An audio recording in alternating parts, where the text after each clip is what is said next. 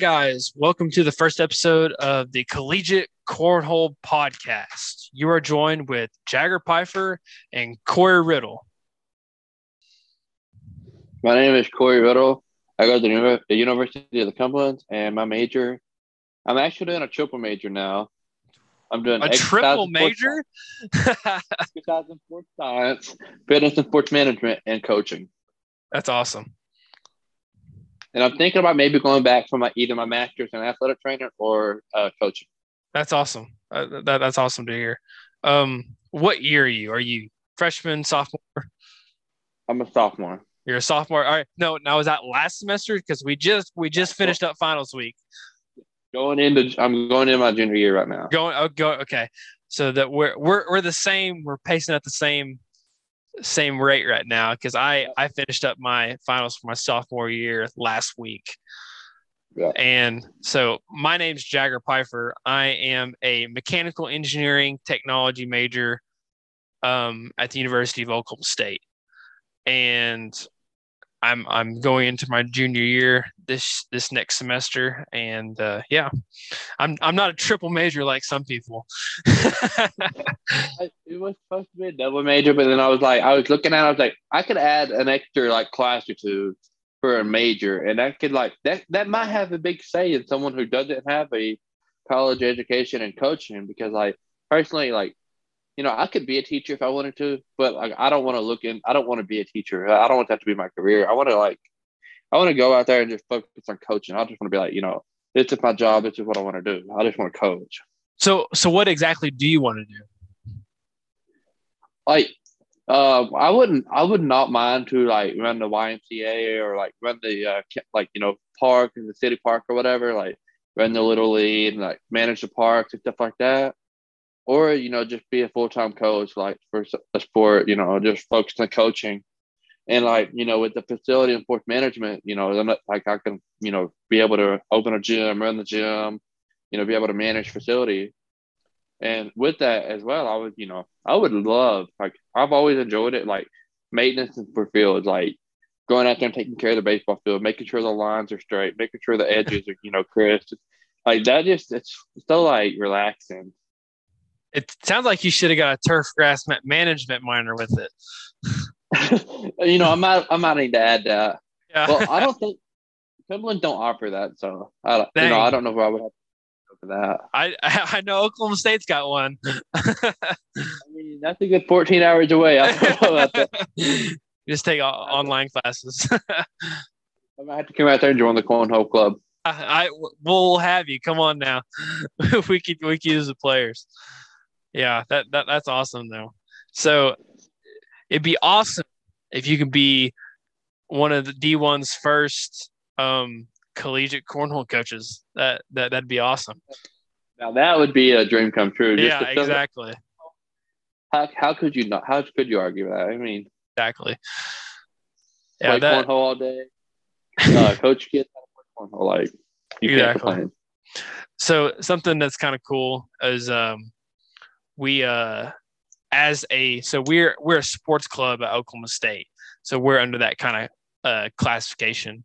And so I found out the other day at one of our uh, sports club meetings that we can actually um, hire or have a coach on like our cornhole club staff. And so my one of my partners and or my my main partner that I throw with, he's actually not a student in Oklahoma State. He just lives lives at in Stillwater, and he is actually a TSA agent at the airport here. But dude's wicked awesome at cornhole. Loves to play. He's playing whenever he gets a chance, and he comes every Wednesday night to throw with us. Everything.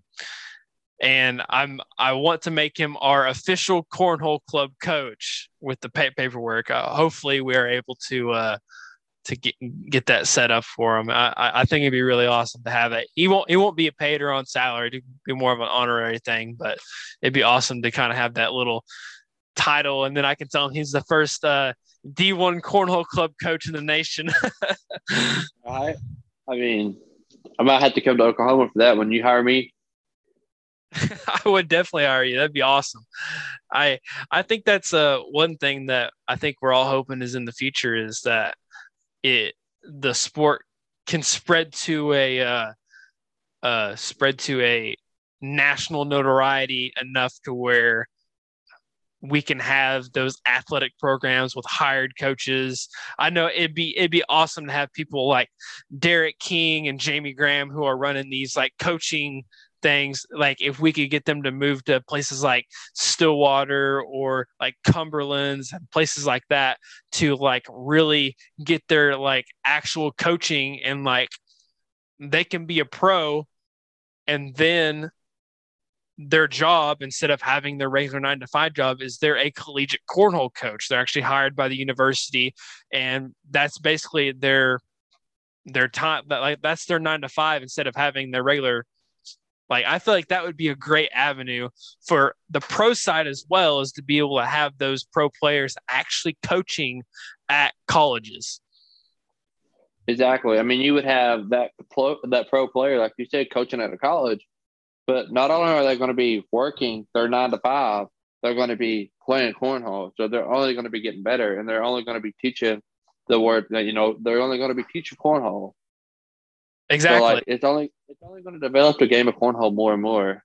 It sounds like it sounds like this is like the best avenue for even players to be fully like because that's a, a, one thing you hear a lot of around like the cornhole community is wanting to develop the game to a point that players are completely professional. So like their idea is like increasing the payouts to a point to where it's on par with like NFL and NBA salaries and which I I mean that's obviously a long time down the road but enough to where they can get by without actually having to have a 9 to 5 like they make a living only throwing cornhole and I feel like yeah. doing something like that and being a collegiate cornhole coach or even a cornhole coach like at a high school like we we see that developing uh, also is the high school division and doing something like that where they're on staff at a school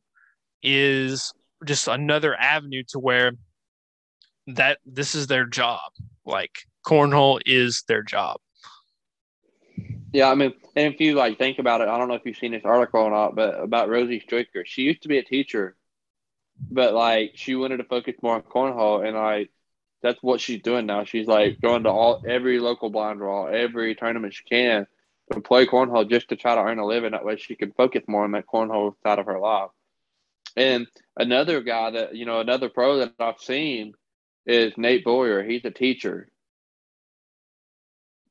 I I don't know if you know that or not, but I've seen it on yeah. Facebook where he uh, has taken his skinny board to school and while the kids are like at lunch, at recess, or whatever they may be at, like he's got the classroom free, he's got it set up on each side of the classroom, trying to practice while he can. Like, you know, that's the thing you see within the pro circuit is like, you know, guys work nine to five, or they like they work a regular forty hour job, and they're not getting enough time to practice because they got a family they got to take care of as well. You know, they got to go out and do stuff for their kids. They got to mow the yard. They got to do other chores too. So they're not getting to take their time to just cornhole only. Like mm-hmm. NFL players, they're making millions and millions of dollars just to go out there. I mean, like you know, they they've obviously earned it, but they're going out there and they're playing football. Why can't cornhole be that? Exactly. It's it's obviously the next step in the overall game progression is becoming a league like that to where like people don't like that's their job is just throwing throwing bags. It's it's it's the next progression in the uh, evolution of the game, and I think along with that is just like more national notoriety, which every day we're seeing more people getting serious about, about this game, which is awesome. Yeah, you see on Facebook every day, like people, I'm just now getting started in the cornhole. Where can I go play? Where can I? What bag do I need? You know. So I mean, and you know, I think another thing that's really developed over the, you know, the really over the last probably ten years, I would say, is esports. It's been like cornhole. You know, mm-hmm. everybody would try to compete and have their regular jobs, but it's getting to the point where now, like all these people Twitch streaming, you know, whatever the streaming sites are, to where they're playing games twenty four seven, and that's their living. And then they exactly. go compete. They go compete in big tournaments, like you know all the cornhole players do as well. Like compete in a tournament for one big prize. We're seeing that a lot more as well. You know, like Mhm. now esports has even became a collegiate sport and a high school sport as well. Exactly. This uh, past couple years, uh, Oklahoma State developed a. It's I think it's probably it's a multi-million dollar esports facility. I mean, they have all kinds of esports gamings like built PCs, everything for their their esports stuff, and they're trying to attract those up and coming like Twitch streamers and kids who play video games to come to Oklahoma State to join their esports team so they can get their that kind of notoriety because they obvi- obviously see the importance of esports. And I feel like cornhole is going to get to that level to where they're going to invest time into us. And then once they invest time into us I mean we're there it, it, it's going to be the next big thing it, it is the next big thing already You been playing any blind draws or anything lately? yeah, so I went to uh I went to Switch last night and I played and uh so it was a four run switch. It's in a little town just north of Stillwater called Perry. And uh one of my friends is actually just getting the league started up there. So I went there last week, didn't do, do too bad. So I show back up this week and they had a they had the biggest turnout that they've had in a while, especially just for starting it up. They had 20 people out and I was like, this is awesome. And uh, so I throw, I, I was throwing really good. I was throwing the Vikings, and uh, I actually ended up throwing some more pigs too. I've been liking those. My buddy Peyton, he's got a he's got a set, and we, we've been throwing them a little bit. And uh, I put, placed first in the switch, and he ran at top bottom, so I got I got matched matched with the worst person there. But I carried for two games and got us two wins, and we, we ended up going two and two on the night, and I was happy with that. So, what about Yeah, you? can't complain. Uh, actually, I have not been playing in any tournaments or any blind draws or anything because I've been super busy with work and getting out of classes and trying to get my schedule back together. But I think I might be going to play tomorrow at a little blind draw and then bring on doubles. And then I think this Saturday I might be playing another one too as well. So I'm trying There to get back into the move. Awesome, awesome. So you, you're an umpire, right? Yeah, I umpire baseball. So like last night, I got off work at three o'clock yesterday and went straight to umpire baseball game. Didn't get back till like ten o'clock. So Yeah, it takes a lot of time. yeah. I've I I used to be an umpire. I did it a little bit in high school, and it's uh it's it's an interesting it's an interesting gig. What what age group do you have? Do you do t-ball or do you do like high schoolers? I do from like coach's pitch all the way up to high school. Really? Yeah. Yeah. Last night I did a middle school game. Like tomorrow night I was supposed to have a coach's pitch game, and then Thursday night I got a high school game. So like I'm just going all through everything. Yeah. I bet your strike zone goes from big to small as far as you go if you're behind the plate. Yeah, I mean, especially in middle school, because you'll have some kids that are in like eighth grade, or you'll have some kids that growed a lot, and they'll be like five eight, six two, whatever, and you'll have some kids that come up here and they're like, luckily hitting four foot, and their strike zone goes from like way up here to go like this, and you're like, now come on, now, why do you have to do this? And like, you know, personally, I'm a pretty big guy. I'm like six one, six two, like two seventy. I'm a pretty big guy. Then I have these little kids out there, maybe weigh 105 pounds if they're pushing that, and they're like about this wide, and I'm like trying to get behind them and stay up, you know, not get hit by every pitch. Mm-hmm. But- Exactly. It's a very interesting gig, as you said. You just, you gotta have thick skin for it. Yeah. You gotta have Yeah. thick skin. I I had the opportunity to uh I I did all I did T-ball and then I actually ended up doing a um like a competitive high school like travel team tournament. I, I did like that range and I, when I did that travel team tournament, it was tough. It was it's some of the toughest baseball to call, especially when I was just doing coach pitch stuff.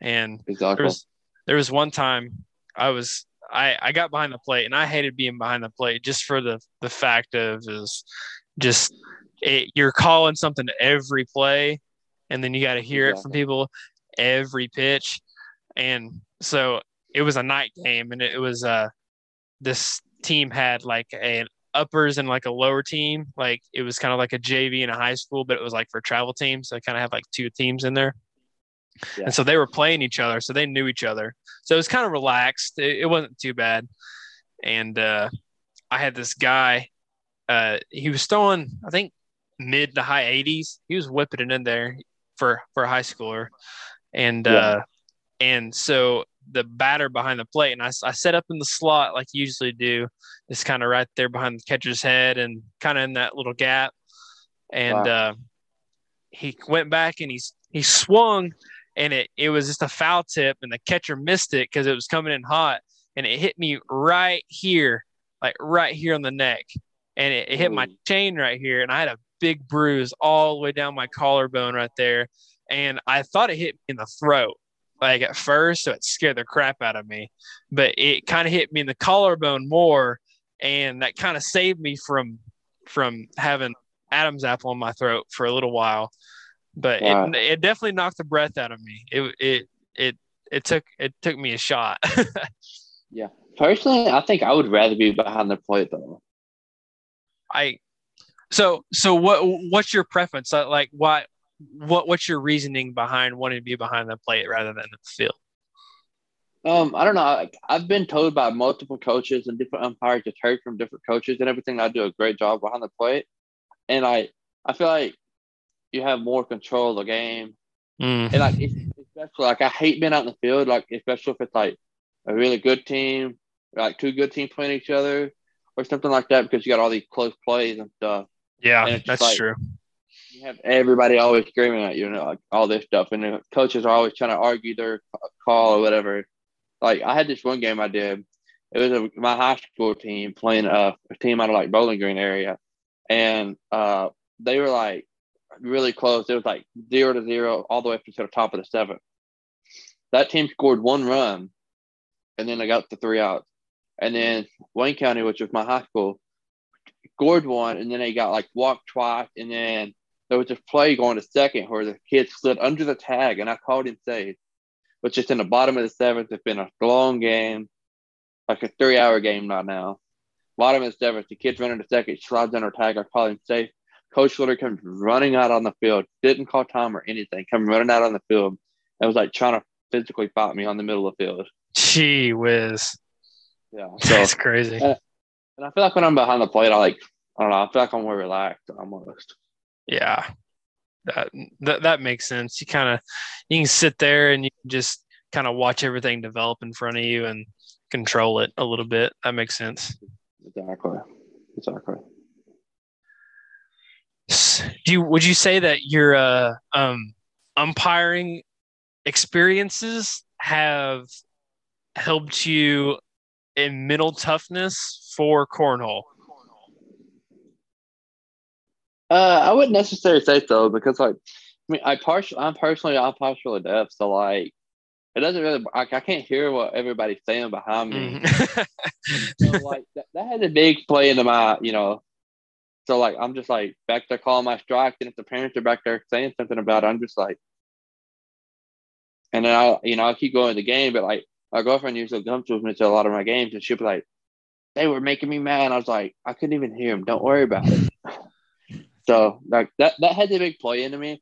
But I don't know. I think cornhole. Uh, I believe it's just if you're having fun. Mhm. I Yeah. believe that's a big part of cornhole. Like if you're if you're stressed out and trying to win every single game, you're not going to win it. Yeah, that makes total sense. That, that that's something I've always struggled with when I ever since I started was just it me stressing out just everything in life, and then when I go to cornhole, I just want to relax. But if if I start throwing bad, it just makes everything worse, and then my mental fortitude just kind of spirals out of control, and I just kind of go in this deep dive down and I just kind of beat myself up. But here lately I've been I've been getting that under control and just relaxing when I stepped up with the board and it's really helped me. I've really just kind of been able to take some pressure off and just say I'm I'm okay. I I, I just I'm just throwing a bag in a hole. It's not that big of a deal. See, I mean, personally, like I know at college, like I'm super, I'm super, super, super competitive, so I don't want to lose a game, even if it's against the worst player there. I'm just like, I'm not losing this game. So exactly. I, I I get there and like you know I'm playing everybody and I know I can beat them, but then whenever I start messing up, I start getting in my head, and then I they get up, and then it just stresses me out. And like I'm just like so competitive, it messes with me a, a lot. I think because like like oh I know I can beat them, let's just do this, just throw it, and then I end up throwing it too short or throwing it too hard because I'm so aggravated with myself. Mm-hmm. So I think like you know, but I, I notice whenever I'm having fun and just talking or like you know just relax, it's like I'm in the zone and like it's hard to beat me. Exactly. Yeah, something you just find that mental space where you just lock in, and Yeah. it's literally just you and the it's you in the bag and the hole. That's it. I I find myself sometimes where I'm just like I don't even know that notice the guy beside me. I'm just watching their bag on the board and I'm just throwing my next bag, just again Yeah, and again. I feel like that's when I play my best cornhole because I'm just like I'm I'm just there. I'm present in that moment, and I think it helps me out a lot. yeah. You're just focused on you have your like your tunnel vision. You're just straight down. Exactly. So, with all that being said, um, how did you get started playing cornhole? Like, what, I what, what was your first like tournaments and everything like that? And how, how did you get into the game? like obviously growing up, like you know, we're in southeastern Kentucky. Everybody has cornhole. Everybody has it. Family reunion, barbecue, like whatever it is, you're gonna see cornhole. So like I've been around it my whole life and everything, and I've always grown up watching my family play it and stuff. And then as I got older, you know, I started getting more into it. And when COVID hit, I was working at the senior citizen center. Uh, like I was volunteering there, like helping out there, making meals for people, helping like make masks and everything to help, you know, try to keep COVID down around the town. And they had cornhole boards in there. So when I was at working or I had free time, I was in there throwing cornhole all day long. Like I would get there eight and we would leave at like eight because we'd stay after work making masks and just stuff like that, and trying to, you know, keep the pandemic settled and stuff. So I was all day just playing cornhole. And then my cousin had a wedding and I went to my I went to the wedding obviously and we were playing cornhole. And my uncle, he's a pretty big fellow. So, uh, you know, he played cornhole a lot and he was pretty good at it because he played horseshoe, you know, everything growing up. So he was pretty good at it. And I beat him. He's like, you know what? I'm done. Take these boards. You can have them. So I, so I took the opportunity and I ran with it. I took the boards. I went back to college. And I was like, you know, I was talking to a couple of my buddies. I was like, hey, guys, y'all like cornhole? Like, I love it. I was like, well, let's go play. So we ended up playing. We were like inside in our lobby in the RA uh, in our resident hall playing cornhole all night long. Our RAs would be like, "What are y'all doing? Playing cornhole?" We're like, "Yeah, we're gonna play cornhole. You want to play?" We would, you know, try to get the RAs into playing cornhole and everything. But we would end up just playing cornhole all night long, and we are like, you know, we're not awful. And then like we started looking into playing tournaments and stuff, and we seen that like ACL college. We're like, what is this? Let's click on that. So we clicked on ACL college, and we were looking at it. And I was like, guys, let's start a club. So like, what? You're, no, I was like, yeah, I'm gonna start a club. They're like, no, you won't. I went down. I talked to my IM director. I was like, hey, can we start a cornhole club? He's like, that's I love that idea. And I was like, okay, let's do it then. And then I just started playing every single day, and then it just progressed more and more and more. How did you get into cornhole? So it was actually pretty similar story, actually. So I mean, like you said, I think I really started playing cornhole like uh kind of before COVID into COVID. Um, so we had some friends that uh me me and my girlfriend at the time, she's not now my wife. Um, we had some friends that we would go over and have a game night and stuff, and so we just started throwing throwing cornhole and stuff and it's kind of funny. So the first bag my wife ever threw, we were playing right beside a barbed wire fence, and uh, I mean it was like three or four feet away, and like to the left or right, and she she threw it and it went straight into the barbed wire fence and tore the bag up, so we couldn't play anymore. so I give her a hard time about about that now, but she's gotten a lot better. But so um, after that, we uh, I kind of I knew coming into college, I was like, I'm gonna. I I assumed coming into college that there would be a cornhole club at Oklahoma State because Oklahoma State has a lot of different clubs. We have a Quidditch club, we have a um, interpretive dance club, we have all kinds of different clubs, like for sports, everything. I just naturally assumed that Oklahoma State was going to have a cornhole club just because I liked playing. I was like, I'm, I'm just going to do it, uh, join the cornhole club. So when I got here and I found out that there wasn't one, I was like, really? I'm like, I'm like, I'm just going to start my own. I'm like, why not? So, and I know that the processes are a lot different in which we'll we'll talk about that more later, but between uh, how a D1 starts a club and how a like a JUCO or D2 or D3, but at D1 schools like Oklahoma State, we have to find people that are interested, get a petition going. I had to write an entire constitution for for a cornhole club.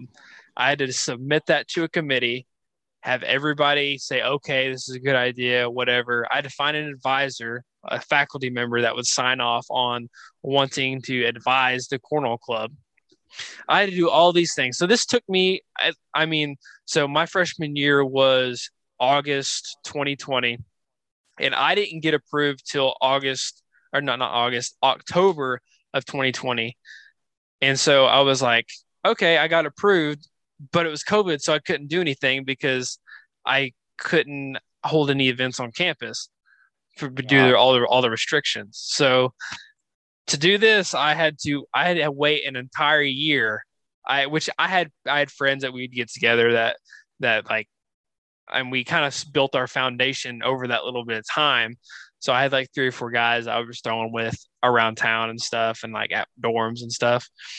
So I had to wait an entire year to actually start anything. So we actually had our first meeting August of 2021. And oh wow. And our first meeting we we went to our recreation center on campus where everybody does like basketball and stuff. And we had um I believe we had like three sets of boards there. And I had bought our first club set because I'd gotten a couple sponsorships before we even had a club to go with. I had two sponsorships and I bought a set of Cornhole Solutions uh, boards and I brought them to that meeting. We had our first club. And luckily, I had gotten my word out through some advertisement just on campus and uh, some freshman recruitment. And we had like 20 or like I think 20 or 25 people there show up to our first meeting and I was I was completely okay with that. That was that was awesome. And from then on we just threw every Wednesday at the same time and we've built a pretty solid player base. I mean, I like to say uh, about all but um two or three of our guys we've developed through the Cornhole Club just all their skills because most of the guys walked in just throwing backyard, just like most of us have. And there's only uh, uh, two or three guys that actually had that competitive experience before, which has been awesome to see them grow too. But I, I take pride in knowing that most of our um, players we've developed in house. So that's how that's how our our cornhole club got started. But yeah, I, I understand what you're saying about you know developing the players in your like you know as they came because like probably a good fifty percent of our cornhole club at the minimum is like the bowling team. Exactly. So you know they all come in there with their bowling throw and they try to throw it like you know mm-hmm. you, you I, have even seen some people like try to throw. I'm like you can't do that with that bag. It's got to land flat. Like it can't like it can't spin like the ball can you know, I understand like that's literally what you do. You got a scholarship here to college for that. Mm-hmm. But this is it's the same motion, similar, but it's a completely different throw and a completely different game. Like, you know, it helps if you can like, you know, you got a technique, but now you just got to take that technique and do this versus rolling over with it. And I, I taught a lot of them, like pretty much every one of them would come there. I'm like, you know, I teach them how to throw a bag. Like, you know, some people, like you said, backyard players, they know how to throw the bag to the hole but it's completely different when you go from playing with a corn bag to playing with a sticky slick bag. If it lands on that, if it lands in the middle, you don't know where that bag's to go, how it's to cut, or you know. So that's a big thing is like teaching everybody how to get their bag flat. You know, I love, I just like you said, you have that pride of knowing that you've done that. It makes me like so happy because that's what I want to do with my life. I want to coach and you know be be there and lead someone and stuff like that. So that you know exactly. experience, even though I'm not a coach. Exactly. So, uh, what is what's the first thing? So, like, someone walks in to uh, Cumberland's Cornhole Club. What's the like? What's the first thing? And they want to be a part, and they want to throw just as good as you. What's the first thing that you teach them? The first thing I teach them is like, don't get down on yourself. I'm like, you know, you're gonna play me. Obviously, I'm gonna be a lot better. I'll practice and throwed and throwed and throwed and throwed for so long, like you know, three hours a day every day, eventually that builds up, and like you're gonna get a lot better than you know than your average backyard cornhole player. So the first thing I tell them is like you know have that mental mindset of don't and like be willing to learn and don't di- discourage if I beat you really bad. Like, you know, just stick with it. You're not going to be the world best player overnight. You got to come back and stick with it. Like, if you want to, if you want to throw, you just hit me up text me, whatever. We'll get together and we'll throw, and I'll help you. I'll practice with you. I want you. I I love seeing people develop and get better, and enjoy something. And then you know, so like I said, the first thing I teach, tell them is like, don't get discouraged, don't get down on yourself. Everybody's not going to be Mr. Matt Guy when they first walk in the door, you know. So like, and then the next thing I try to teach them is like mechanics of like, you know, how, how to get your arm swing, like see if they need to step, see if I got the power to get it to the board without stepping, try to teach them like, you know, if you cannot step, you're going to be a lot more consistent because you got a lot less movement, you know. And I try to teach them how to get their bag flat and how to hold the bag properly.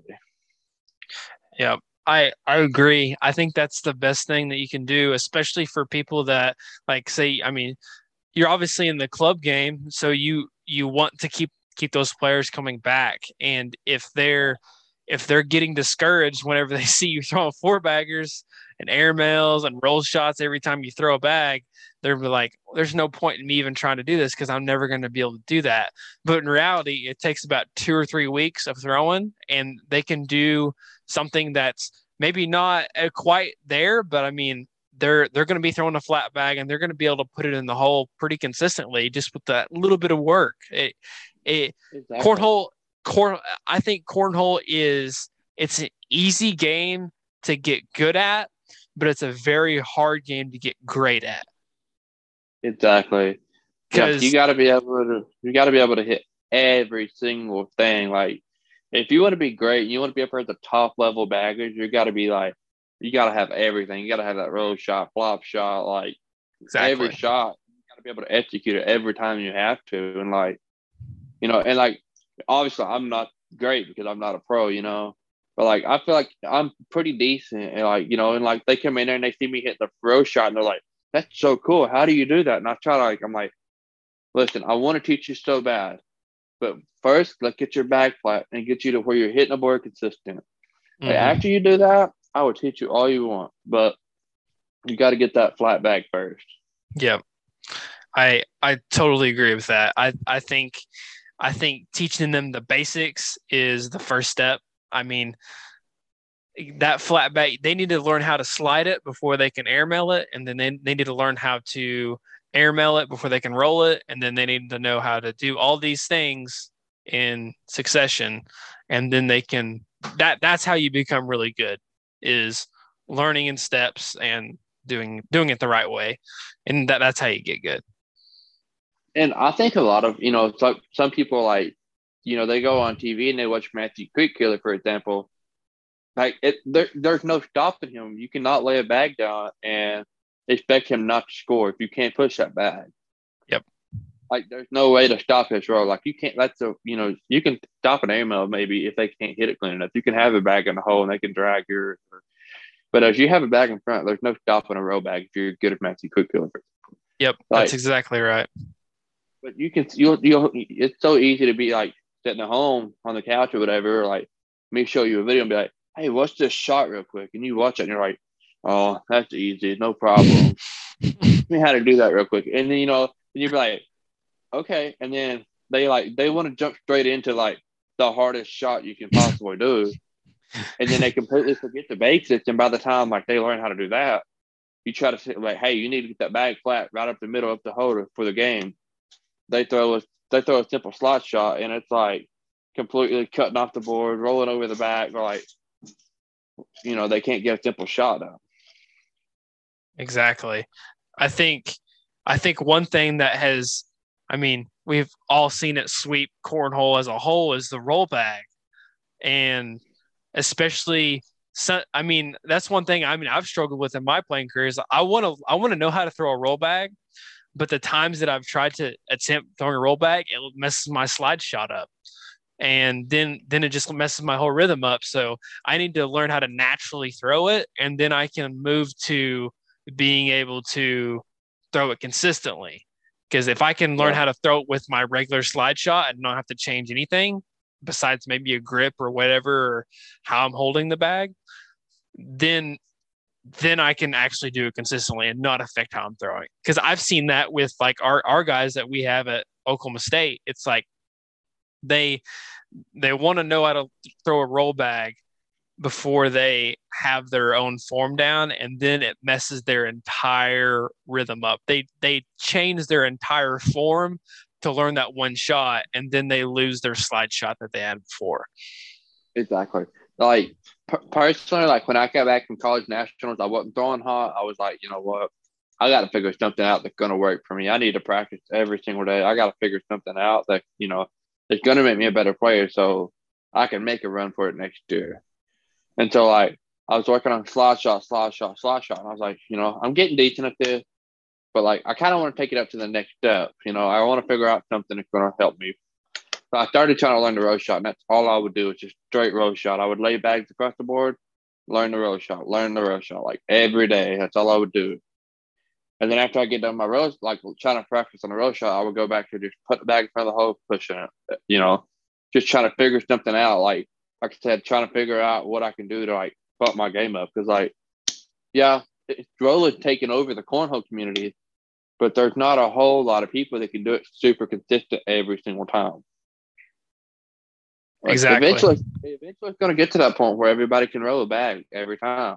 But right now, it's still like it's still in the development stage because there's so many new shots coming out, like the penguin shot, the bar stuff. Like all mm-hmm. these shots are starting to come out. You know, everybody's like, "Oh, let's go learn that," but they can't do that simple shot consistent. Yep, exactly. The slide shot is the probably the best shots you can throw in cornhole overall. I mean, just straight up because you're going to throw it every time. Uh, my my baseball coach I had in high school, he would always be like, "What's the best pitch in baseball?" And we're like, "I don't know, curve, fastball." He said, "Strike one." And then, "What's the second best pitch in baseball?" He said, "Change up." and then he said, "What's what's the third best pitch in baseball?" And he'd be like, strike three. I mean, you can't you can't do nothing if you don't have a solid base. You can't like you can exactly. throw you can throw a strike after you throw three balls, then you can't mess up no more. Like you got to have that strike one. You got to start out ahead. Exactly. That's exactly right. If you look at look at the top level bagger, you got Matt Guy, you got Damon Dennis. Like you got a lot of those are like consistently like Damon Dennis is on a three peat for senior championship of the nationals right now. Matt Guy won the singles and the first one was it? Yep. Yeah, National number one. He won singles and then he just won doubles this uh, recent weekend. Mm-hmm. Like, what what all does he do? He throws a single, he throws a slide shot and an aim up. All he has. Which I I I've seen the dude roll it before too, but I mean you can you can tell he's more apt to want to uh airmail it more than anything because I mean dur- during the game I was I was watching the game um other day when it was him versus Matthew Creek Killer, and Creek Killer's doing his thing, roll, block, roll, and doing that. And Matt would set a block, and Matt Guy would Matthew Creek Killer would set, set a block, and then Matt Guy would just air mount right over it and just hit it, hit it really consistently. I mean, you know, talking about you know having just a simple slide and air mount, Although Damon Dennis is one of the top players, it's like, you know, old style game changer, slide, airmail. I have been seeing him throw a lot of cut shots lately. I don't know if you've exactly. seen that or not, but he's been yeah. throwing a lot of cut. Yeah, he has. And that's it's impressive to see him throw a cut shot on a six side game changer. Yeah, yeah, that's that's pretty impressive to see that. And that I mean that's a shot that I've I feel like I've kind of perfected here lately is doing doing a cut shot. I don't know why. It's it's it feels more natural to me than like just wanting to roll it, just because I can release it release it in that right to left fashion, and I can just get it to kind of hit over. And there's sometimes I'm surprised about how much it did cut because I'll land it I have a I have a blocker that's about halfway up the board, and I'll land it in the perfect spot, but it cuts in front of the hole, and I'm like, oh, I didn't mean to do that. And then and then like whenever I I figured out, oh, if I pitched up a little bit more, if I land like two inches or three inches down from the hole on the right side, I can cut that hard into the hole, and I've I've hit it I've hit it to where I can cut it kind of uh not quite vertically across the board, but kind of at maybe like a 30, 25 degree angle up across the board.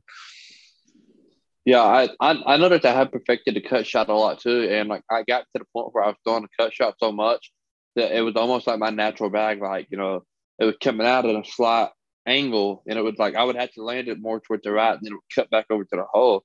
Mm-hmm. Which sometimes that has, that can play in your favor. Like if you have somebody constantly throwing a block, you can throw that little bit of a cut. But you know, that's a big thing too. Like a cut shot, it's a very popular shot because it's a pretty simple shot to hit. You know, it's like a slide shot with just a little bit of an angle. Yeah, it's it's not too hard to learn. It's more just like an angle on your hand, and then I mean the and the interesting thing about a roll bag, which I guess I guess depending on how you angle the bag, it can be a roll or a flop, depending on exactly. how you throw it. So they're two different shots, but achieve the same goal about getting over that that front bag. But it's it's kind of the similar situation. Instead of angling your hand left or right, you angle it front or back, and it's how you hop over the bag in that instance. And I think that has also another big uh, play into like what bags you're throwing. Yes.